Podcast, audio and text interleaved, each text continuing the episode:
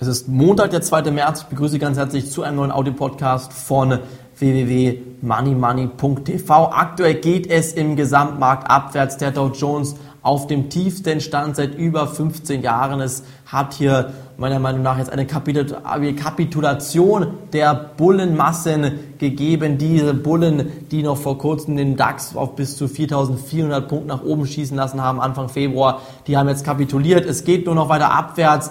Wie gesagt, der Dow Jones auf einem Stand von 1997 und unter der Marke von 6.900 Punkten. Charttechnische Verkaufssignale und ein schlechter Nachrichtenstrom aus der Finanzbranche, die haben mir dafür gesorgt, dass der Dow Jones wirklich hoffnungslos erscheint. Das gleiche gilt für den DAX unter der Marke von 3700 Punkten und die USA, die warnen schon wieder vor neuen Hilfen für die AIG-Gesellschaft, die einst größte Versicherungsgesellschaft der USA hat einen Rekordverlust 2008 im Schlussquartal von 100 Milliarden Euro, Entschuldigung, Dollar eingefahren. Und jetzt braucht das Geldinstitut noch mehr Geld. Die USA musste schon insgesamt 180 Milliarden Dollar in dieses Unternehmen pumpen.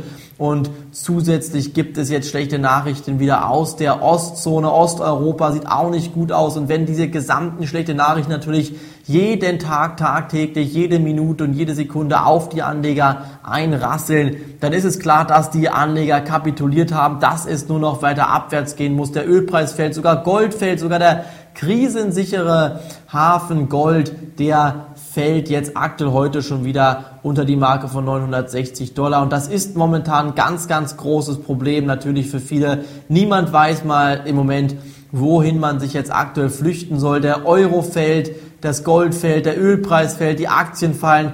Das, liebe Zuhörer, ist eine sogenannte Deflation. Alles fällt, alle Waren, alle Dienstleistungen verlieren hier an Wert. Und ich bin der Meinung, dieses Deflationsszenario ist noch viel, viel schlimmer eigentlich als eine leichte Inflation, denn es ist überhaupt nicht abzusehen, wann hier der Boden dieser Deflation erreicht ist. Im Moment halten die Anleger ihr gesamtes Geld zurück, weil sie immer wieder jeden Tag der Meinung sind, es wird doch noch viel tiefer gehen und deshalb investiert man jetzt weder in Häuser, weder in Aktien noch in Rohstoffe und erst wenn hier das absolute Chaos ausbricht, dann werden wieder einige Anleger den ähm, Ausblick sich etwas umstrukturieren, wer nach oben schauen, wieder der Meinung sein, dass das Ganze wieder nach oben drehen könnte. Aber bis dahin ist es noch ein sehr, sehr langer Weg. Da könnte man im Moment noch sogar von einem halben bis einem Jahr sprechen, bis die Krise vorbei ist. Es gibt gar keine Käufer mehr. Schauen Sie den DAX an. Alles ist rot, wenn man hier in der Live Tickerliste sich mal anschaut, überhaupt niemand mehr der, der die Aktien aufkauft und alle, die Aktien noch im Depot haben oder Fonds besitzen,